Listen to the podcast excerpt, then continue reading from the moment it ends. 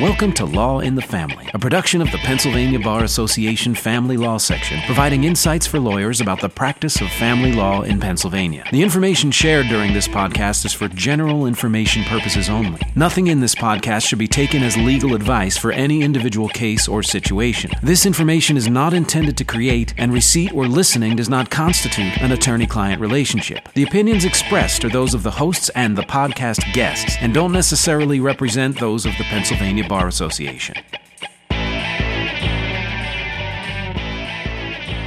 Welcome to the Law and the Family podcast. I'm one of your hosts, Anthony Hoover, along with my co host, Aaron Weems. And today we have Alex Langen from Langen Financial Group. Alex is an attorney, a smart attorney at that, and I think has, has changed the direction of his practice. Alex, welcome. Tell us a little bit about yourself. Yeah, thanks for having me here. Excited. So, as you mentioned, I am a partner in Langen Financial Group. We manage together with several other advisors about two billion in assets and some mix between group retirement plans, institutions, business businesses and individuals. I am also a professor of law at uh, Widener Law School, and I am an adjunct business instructor at Messiah uh, University. Great across all, all realms, and you know, like imagine you you are a, a licensed uh, attorney, right? Um, yes, absolutely. so you have that have have that as well. Um, all right. So the, the reason we have you on here today, which, you know, I just find interesting about, you know, how you help your clients, it's just helping clients, I mean, certainly in the traditional roles, but then also helping clients grow their wealth in, in more non-traditional ways, one of which being cryptocurrency. So just tell us about that. Absolutely. So it's important to have a diversified portfolio across not just investments, but other opportunities. So although I don't advise individuals on cryptocurrencies, and this shouldn't be taken specifically as investment advice. I'm happy to talk about it. Cryptocurrencies, it, it can mean a lot of different things. Mostly people think of Bitcoin, or they just they mention Bitcoin in and of itself, as well as Ethereum. There's obviously the two largest, but there are hundreds, uh, if not thousands, at this point of different cryptocurrencies. That's just out there and you have to be very very careful. There's been a lot of scams that have happened with it. So you have to really do your research with it. All right. So let's do our best here in an efficient manner to try to describe the basics. The first cryptocurrency what was that? Bitcoin. When did it start? Right around 2013 it was actually created by people don't even know if the gentleman was a real person that created it, although he may be unmasked here. So it was a white paper that's published, and this is how most cryptocurrencies begin. Was based off of white papers. Bitcoin was a decentralized platform, meaning that computers can talk amongst each other and that they each have to independently verify something to make it true. And once each one independently verifies, you cannot go back to that blockchain and change it, or else that would completely change the blockchain. Uh, all right. So I heard a word that you, you said there, blockchain so what what is the technology that supports cryptocurrency? It's blockchains all coming together. So a blockchain is an individual piece of information that typically contains three different things. One being some numbers in that's verified, a key, and then it would be whatever the other remaining thing is locked in. So it shows a transaction, a date, it connects to the previous transaction that occurred, and then eventually the third transaction will, will piece it all together. So it becomes a part of this chain. So there must be some centralized computer like one single person controlling all of this. Is that right? That's no that's the beauty about it is that it's decentralized. So there's no one uh, central location. There's not like a bank that is actually monitoring recording everything. There's all these different hubs set up or master nodes that are set up that actually are recording everything independently from one another and then verifying it independently. And you said these hubs uh, and, and independently and verifying each of these transactions. I mean, effectively, we're, we're talking about how many computers out there verifying. Do you, so do you even know? I mean, no, you can look at the hash rate, and um, the hash rate is the activity. So it's the different computers that are um, individually but simultaneously crunching numbers for it. So you have to measure hash rates to see how many are active at one given time. So in other words, the, the decentralization of the cryptocurrencies, in fact, that is in, in effect one of the biggest benefits, if not the biggest benefit associated with this asset. Explain why that is. Yeah, exactly right. That's one of the biggest besides just the limit or scarcity of it. So, one individual cannot go in and change anything. Everyone knows it's true and everyone has independently verified it. So it's decentralized, as I mentioned before, meaning that each independent actor can verify something, can go on to this public ledger that they can verify everything independently. So not one actor can manipulate anything. Just a real quick question. Is it fair to say that cryptocurrency and blockchain are related but different? Uh, the blockchain is sort of the methodology that, or, or the, the process that allows the cryptocurrency to occur? Exactly. It's a technology that it is a technology created that is able to allow cryptocurrency to actually exist. And so that in blockchain, in fact, can be used in a lot of different applications besides currency. Absolutely. And that's what we're going to be seeing. And that is one of my biggest takeaways that I've personally learned is that Bitcoin in and of itself is a source of value like gold. Ethereum's different. It's more, I would consider it more like oil and that it actually is usable. You can obviously buy and sell oil but it's actually usable. So the underlying blockchain technology, you can use that for other cryptocurrencies and that can have a usability or like some sort of protocol that can run different algorithms or platforms. There's a lot that's going to come out of this. All right. So, you know, we kind of talked about the the basics and the how this works. Talk about it from a user end. All right. So, from a user end, you know, I'm a I'm an investor or, you know, it's it's one of our clients and I have $65,000 and I want to invest in Bitcoin. What can I do? The easiest way to do it is to open up it's called a wallet is you open up a wallet and most people do this through some different application. Coinbase is one of the most easiest ones to use. So you go into Coinbase, you verify your identity, you give them all your information because this is taxable. Once you set that up, you have your own wallet in there. Uh, you can go ahead and transfer $65,000 from your bank account into your Coinbase wallet. And then what you do is you convert your fiat US dollars into uh, a Bitcoin. And it would be right around one for one, except there are fees. And the fees with Bitcoin and Ethereum can be very high. So Coinbase, in a sense, I mean, just to, just explain what that looks like and, and explain just what the user interface is with that. So it's you download the app from your phone. So I have an iPhone. You download it. You just go through some pretty simple steps. It's actually really intuitive in how you use it. The biggest issue will probably be connecting your bank account. Would be the biggest issue, but it's as simple as click on the app. Uh, you come up with your username, password, like you do for everything. Once that's set up, it will simply walk you through the steps. And it's it's very very easy. It'll probably take you 20 minutes maybe 30 if you're going to verify your identity. And you have to um, take pictures of your driver's license and a bunch of other stuff. Yeah and, and so in other words so i have my coinbase account or, or or whatever other platform i choose to use. I upload actual dollars from it from a bank account to that amount. So there will be a back end transaction from other statements and then where did I buy, you know, this single Bitcoin for $65,000? Where did I buy this from? So there's, it's a marketplace. So people are selling it. You can actually look and see what, who is the wallet you bought it from. So it'll show you what transfers in. That's part of that blockchain again. So the blockchain has your, the different information of the people on it. So it shows your wallet um, address and another wallet address on there. So you don't know the name of the person, but you have their very, very long wallet address um, so you know generally where it came from or exactly where it came from. And, you know, for all the family law attorneys out there or anyone else listening to this podcast, how do we know what's in a wallet? You know, what has happened in a wallet? You know, where things went? You know, what can I be looking for, possibly asking for in, That's in that? Great question. It's exceptionally difficult you have to follow the clues if you're trying to figure out if there is a wallet. So first and foremost, look at all the different bank account statements because you're going to see it getting transferred out, and it will say if you use Coinbase, it does say Coinbase. The problem becomes if they upload it somewhere else, but that would be the first place to look is the bank accounts. Hopefully, you know where all the bank accounts are. There is no way to know unless you have that wallet address. There's no way to know any transactions through it. So you're going to be in trouble if you if you don't know that this that exact wallet exists. And for the owner, however, of the Coinbase account, does the owner have the ability to print a report, extract a report to show what their transactions were? They do, yes. Um, so if you own the wallet, yeah, absolutely. It's an itemized list. Unfortunately, it's not very well organized. And I have a feeling come tax time, a lot of people are going to be saying some very unfriendly things uh, about trying to organize this because it's all taxable. So you really have to itemize it. It's probably going to take a very long time through Excel. There's other apps out there that I think will do it for you, but I, I unfortunately have not looked into that yet. So I've, I've got a question about the discovery side of this. And you, you mentioned a little bit about having to know the address of the wallet.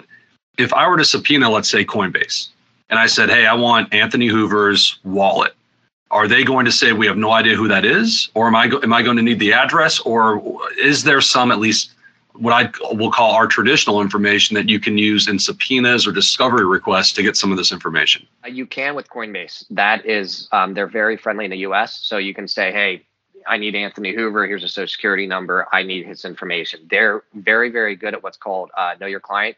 So they know them. Uh, they work really well with the US.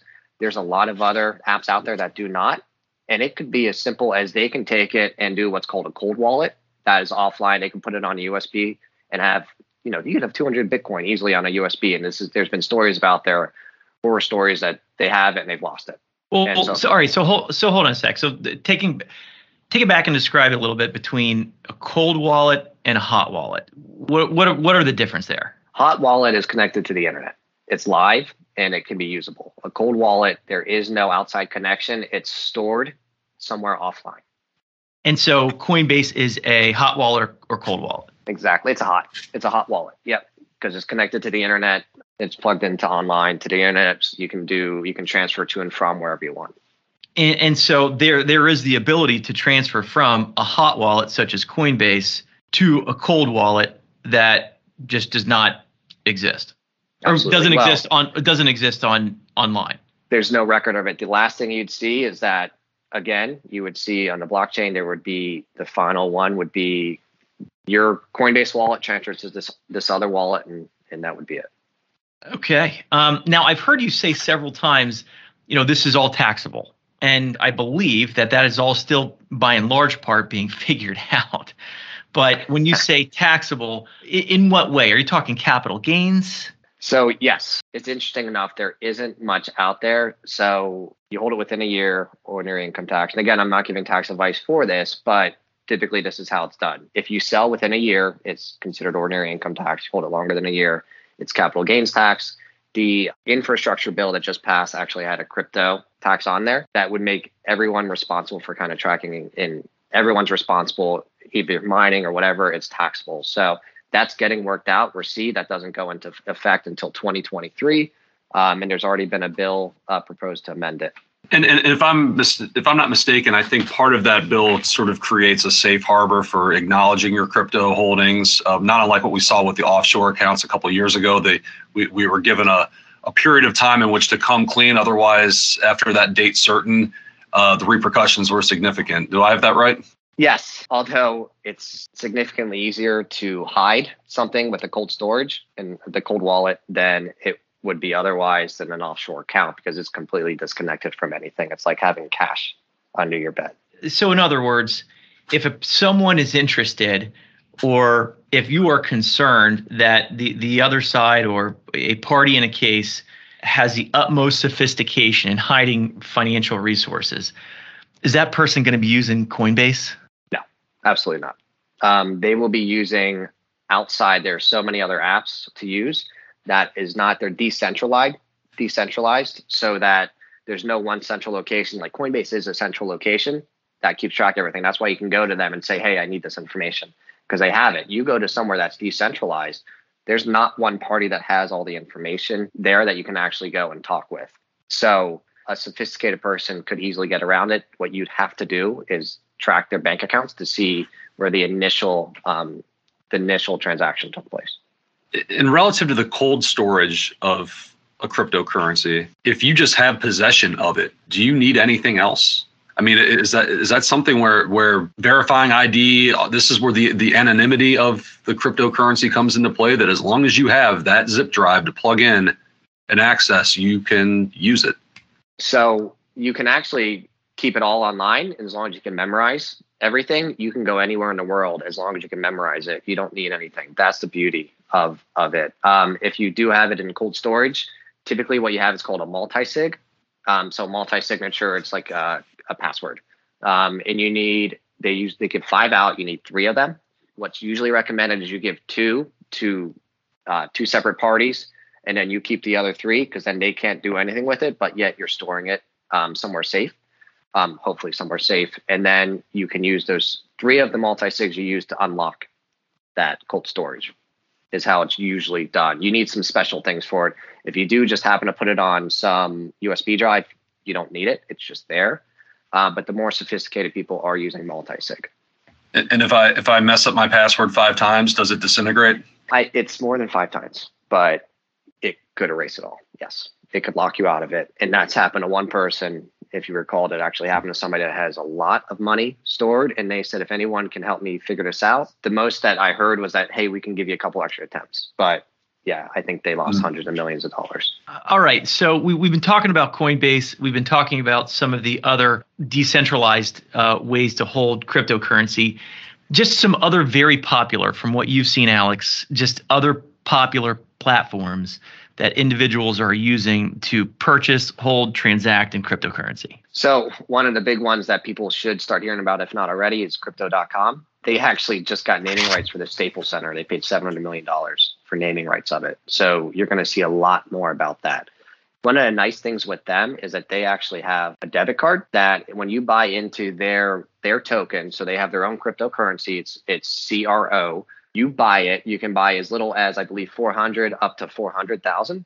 And yeah, as long as you keep that money on there, it locks it in for six months. After six months, they give you the card, and then you can start using it.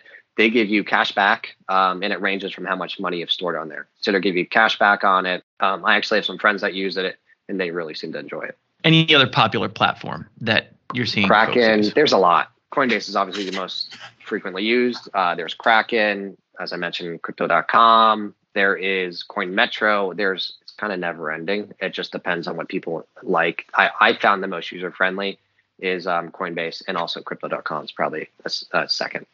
Uh, all right. So you know, besides moving money around, which I think as family law attorneys, sometimes we look at clients' financial statements and we wonder why so much money's being moved around. I'm sure there's a reason for it, and our clients' minds. But you know, the hypothetical that we're talking about, I had sixty-five thousand dollars. I moved it to Coinbase. I bought a single Bitcoin. Now what do I do, Alex? I mean, what what what do I do with it? Well, if you lived in El Salvador, you could use it as an as uh, for transactions. That has adopted it as official currency down there. But you can do it around here. All you need is your phone. So what happens is if you actually want to make a transaction with it, which nobody does this yet because of volatility, because today it's worth 65,000 or whatever. Tomorrow it could be worth 70,000. The next day it could be worth 55,000. Who knows? But arguably, I could show up at your house at a yard sale. You're, you're tired of riding your Peloton and yeah. it's sitting in your driveway and I want to buy it from you. That sounds can, great. Can, can I use Coinbase to do that with my so you, Bitcoin? You, you could, as long as I have some type of wallet. So I have Coinbase as well. Uh, it doesn't matter as long as you have something. So what happens is you get you pull it up, you type in how much you want to spend on it. You can do it in US dollars or you can do it in Bitcoin. So let's say it's $2,000 USD. You put it in, um, you hit transfer, um, and then all I have to do is I bring up my QR code.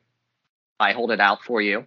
You take your camera, you turn it, you show it to it, it scans it, it has a QR code, it gets my wallet. Your wallet's already obviously in there. You just hit send and it's instantaneous. It gets sent over to me.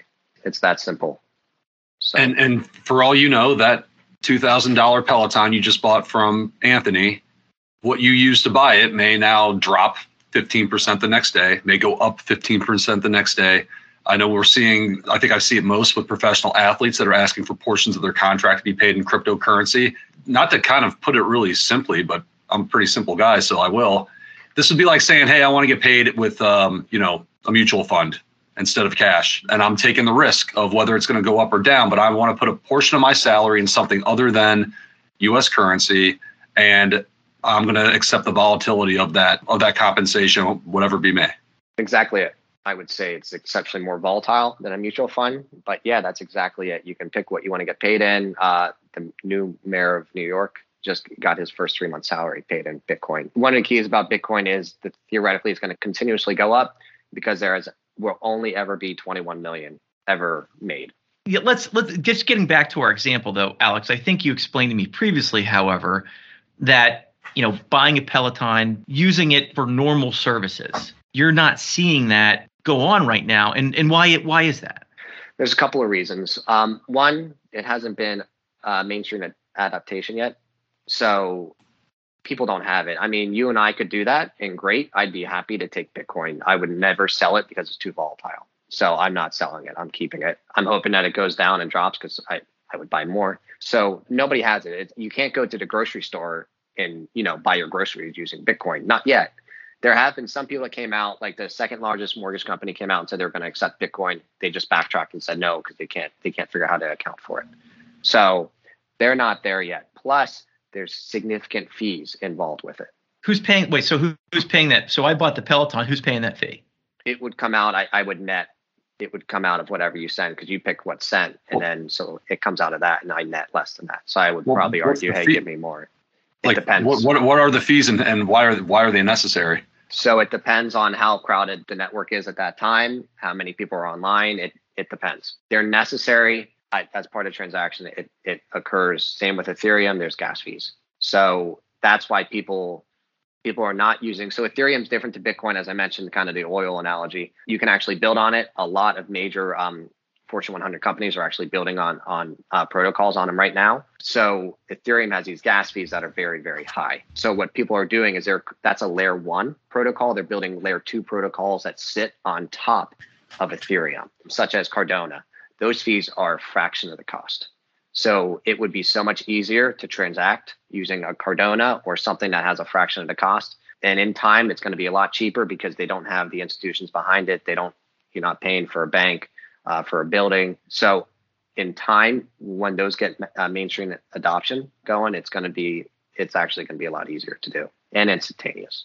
So at this point, the the the fees, which again we're talking about a cryptocurrency, and it seems a little, it does seem non-traditional, but the fees are going back to good old-fashioned cost of use, energy storage, uh, someone on the in the back room that's trans that's that's recording the transaction, whatever it is. It's it's still kind of going back like what I'll just call the human cost of having to maintain. The, it's taking care of the energy fees. The energy Mhm. fees is what's it, it's the cost of that. So it's it's the cost of that, and it can be as high as ten to fifteen percent pretty easily. So get, getting back to the the the transaction and, again records, right? So if if I was a party in a divorce, um, and I transferred two thousand U.S. dollars worth of Bitcoin, Alex, to you, can I look at then my again Coinbase? Say it's the most popular. I'm using Coinbase. Can I look in my Coinbase account and it'll show transfer to Alex Langen, so I know exactly where the money went. It will not. It will show my wallet. These numbers are very long numbers, letters, and, and that'll just show two thousand dollars there. So it's not as easy as Venmo that shows names and then you can put a little note what it's for. It's it's not that simple. And and so in other words, effectively, unless you know that number associated with you, really there's no way of knowing by looking at the Coinbase account where it went. Exactly it.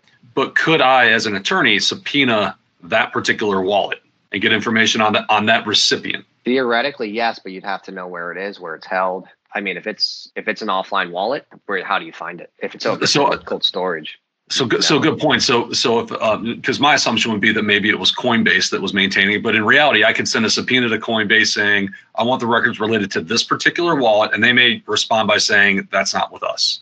exactly. And then It- and you are doing this, no idea. and then you're you're basically sending subpoenas to every single conceivable platform you can think of, hoping that you might find that needle in the haystack. That's exactly what it is. A needle in a haystack. You might get lucky, probably not. And the Well, more I- sophisticated it is, the harder it is. I think the lesson that we just learned here is that at least as we sit here today, Aaron, our law firms are not going to be accepting payment via Bitcoin due to the transaction fees. I mean, at least as of yet. Right. That that and and you're selling your Peloton. I think those are my two big takeaways today. Two um, thousand bucks, yeah, it sounds good. All right. So we talked about all right, just some some transactions that can be done with Bitcoin. But Alex, in, in your experience, when someone buys Bitcoin or cryptocurrency, someone buys cryptocurrency, what are you really doing with it? Um, I mean, the, the vast majority of investors, they get it. What do they do with it? They keep it.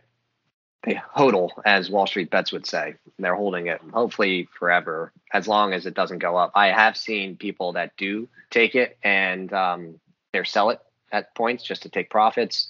Uh, a lot of people freak out and sell it at significant losses. The last option is to actually convert it into some other cryptocurrency. So you can take Bitcoin, convert it to Ethereum. You can convert it to, as mentioned before, Cardona, uh, Polkadot. There's endless options. just to, to build on that so i guess maybe almost in, in the as we go into the future and this gets a little bit and this gets more established you could see people that might convert a bitcoin to a different platform because whether the that's a more stable platform to be able to actually do transactions on it or fees may be less but almost kind of taking it out of the taking it out of the market so to speak and converting it into a place in which they just have better or less volatility to be able to use it for more traditional business transactions and things of that nature. Yeah, I would believe that's probably going to be true, assuming they don't just purchase it outright with uh, fiat US dollars. They don't purchase whatever crypto outright. They also do need to, in some circumstances, buy Bitcoin and transfer it to other wallets so that they can put on some different platforms. So, like, I transfer it from my Coinbase over into uh, my Kraken or something wallet. So it just um, they may need it to do that to move money from somewhere else because not all platforms sell the same cryptocurrencies or have the same cryptocurrencies readily available to trade. So you have to kind of jump back and forth depending what you're looking for. All right. So going through this scenario, one of the parties going through a divorce has a single Bitcoin. That's all they did. They kept it in Coinbase. Um, now we hear we've we've reached an agreement, and the agreement is with respect to the crypto assets. Uh, we have an agreement that says they're going to be equally divided. Can that happen? It can absolutely. I mean, you can take a Bitcoin and not you can take it down. To, I don't know if it's a seventh, eighth spot after the decimal. I'm not even sure how far down it goes, but you can. I mean, you can split it up very, very small. And and just using Coinbase, how would that just theoretically happen? So you figure out if it's a one, this math is super easy. Even I can do it. So if you have one Bitcoin, you just take 0.5 of it and you transfer that 0.5 to some other wallet. Of course, it will net less than 0.5 because of the fees, but that would be how you do it. And then, so in other words, to the extent there would be a fee, you don't know what that fee really is until it's after it's processed, right? It tells you before it processes it. It says verify uh, the transaction, so you'll see what it is. So, so we're uh, starting to really kind of layer in what the things that are a little bit more our typical language, which is we're looking at an asset that the cost of transaction may be prohibitive, or it may require you to gross up the transacted amount a little bit to account for the fees. And now we're starting to get into things that we know, which is, hey, I don't want to take cash out of the IRA because I don't want to have to pay taxes. I don't want to have to do you know transaction fees. So now it's it is starting to be treated a little bit more like our run of the mill assets when it comes to to equitable distribution. One question would be is whether or not that's actually taxable too. So I haven't seen it yet because you are if you are transferring it somewhere else that could get flagged. Maybe you can make a note when you're filing your taxes that it's not actually wasn't taxable. You're transferring over because of a divorce divorce decree, but I haven't seen that yet. Right. So we, yeah, we, we can't say that there's going to be, you know, like real estate, that it's a husband wife transfer. There's no transfer tax. So now we're talking about dividing this asset and needing to having to build in tax indemnifications potentially, um, probably some additional waivers. And that's assuming that we even want to divide this thing and whether it's not going to be better off for someone to offset it with other assets. We're, it carries all of the, I guess, the the risks and warnings that we have for almost every other kind of transferable asset. My guess would be let whoever did it keep it, and because the person that, it, unless they were intimately familiar with how it works, they're probably not going to want to deal with it.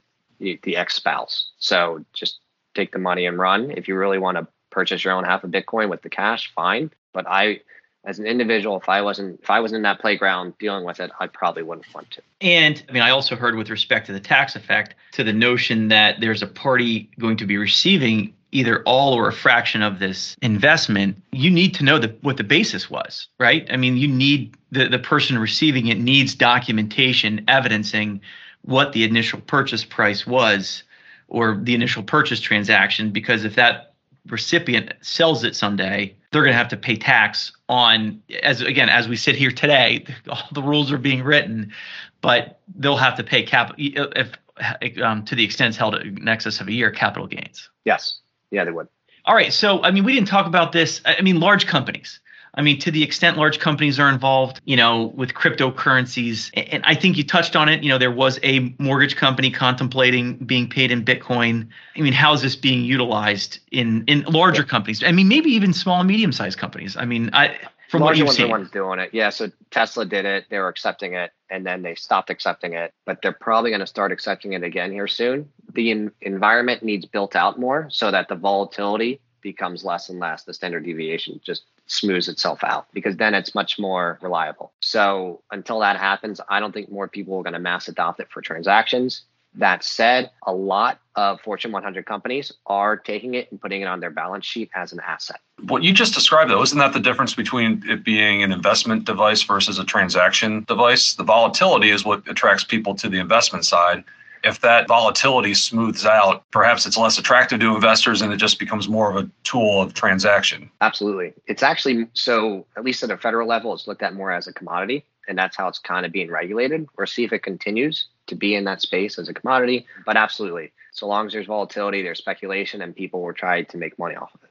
All right, so we talked about cryptocurrency with big companies. Again, not spend a ton of time on this, but the underlying technology, this this blockchain technology. I mean that, you know, rather than companies, you know, contemplating and maybe putting a little bit on their balance sheets as an underlying investment, the blockchain technology itself, I mean that companies are trying to and will be implementing that, right? Some companies will. So you don't want to put a round peg in a square hole. There has to be a reason to have the decentralized or de yes decentralized applications for it. So a bank doesn't really need it unless they just want to cut down on transactions. And one thing we haven't talked about yet is smart contracts. So maybe it fits in there. So i have seen a lot of companies take the technology and they're running with it. It's phenomenal because it just makes things autonomous. So people don't have to deal with it. So would you like me to go into smart contracts and exactly what that is? Yeah yeah go ahead so the smart contracts are self-executing contracts. Let's say you're doing um, this hasn't happened yet, but it's a matter of time, in, in my opinion. Let's say you need to do uh, closing for a house, you got title work. If you can have a self-contract, hey, you put in X amount of dollars for the title work, it automatically goes out. It looks up to make sure the deed is where it's supposed to be because the deed argue should be on held on blockchain technology. So if you can go out, verify it that it is held, who who holds it, and it shoots right back and it, it gives you the, the green light saying, hey, this is the owner of the uh, the deed. You're good to go. And that can be done. It can be done instantaneous once somebody builds that out to actually do it. But that would self fulfill. So it's as simple as you pay this money. The computer recognizes you paid this money. It checks the deed, see who owns it. It comes right back, verifies it to you, and it's done. So in other words, it's a different way to verify data and when I say different, I think you mean quicker, more efficient, and decentralized.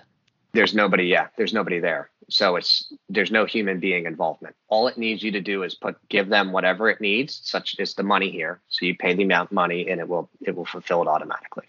And, and just so I'm kind of envisioning this, we're not talking about a deed as we think about it. We're thinking more that this is information on the blockchain. The address, legal description, what have you, that is that's captured on the blockchain. No one's signing any documents.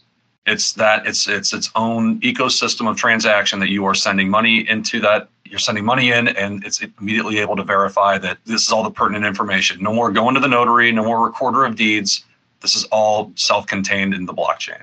Exactly. Yeah, and that's one specific instance. Right. It it, it essentially is a um, autonomous self-executing contract. But the the concept is like you've you've eliminated several layers of a transaction by having it contained within the bit within the blockchain. Yeah, you could reduce fees by 90% pretty easily. And it would be save you so much more time too. And I would also imagine to a certain degree there would also be a reduction of the potential for fraud. It would because you need again the blockchain technology, decentralized. You don't have just one person saying, "Yeah, that's good." You need every single computer that's hooked up verifying it individually. I'll tell you, Alex, that was, I mean, that is just, that is just fascinating. Um, I mean, that, that, that kind of data could be verified in, in that kind of way. I think, you know, from a practical respect, I mean, I know we certainly don't have electronic filing, which is not on the blockchain in many of the counties in which I practice. Aaron, I don't know about you. We're still kind of waiting on that. I think there's probably a little bit of time, and I, maybe even a generation until this I'd kind of data. a decade, absolutely, yes. I, I, think we should. We'll get DocuSign probably going before we can necessarily jump to uh, cryptocurrency and blockchain, and when it comes to legal transactions. Absolutely. Yeah, completely agreed. But we're getting there. But that's that's going to yeah. be the that's going to be the progression that we're making. Well, Alex, look, I'll tell you, um, I appreciate you, you, joining us here today. This was this was very helpful with a broad overview and, and brush here. I'm sure you could have gone a lot deeper on a lot of these topics. And speaking of that, I know you're planning here something. We'll we'll put it in the show notes here. Next year, you have something planned. What what do you have going on? Absolutely. Yeah, March 2nd, I'm organizing with Harrisburg University a crypto symposium we are looking at hosting an entire day's worth of some of the most knowledgeable people in the space. And we have a bunch of different topics we're covering. And we're going from beginners to experts. So we have several tracks we're going to do. So whether or not you're just dipping your toe in the water or whether you know you're swimming in the ocean, we'll have something for you. Excellent. All right. Well, Alex, thank you so much. And thank you for listening to the Law and the Family podcast. Thank you very much, guys. Appreciate being here. Law and the Family is a production of the Pennsylvania Bar Association Family Law Section. To learn more or to join the section, visit the Pennsylvania Bar Association website at pabar.org. And be sure to follow us on Facebook, LinkedIn, and Twitter. And to catch up on every episode, join us at anchor.fm slash law in the family. A reminder that nothing in this podcast should be taken as legal advice for any individual case or situation. This information is not intended to create an attorney client relationship. The opinions expressed are those of the hosts and the guests and don't necessarily represent those of the Pennsylvania Bar Association. Thanks for listening and tune in for future podcasts.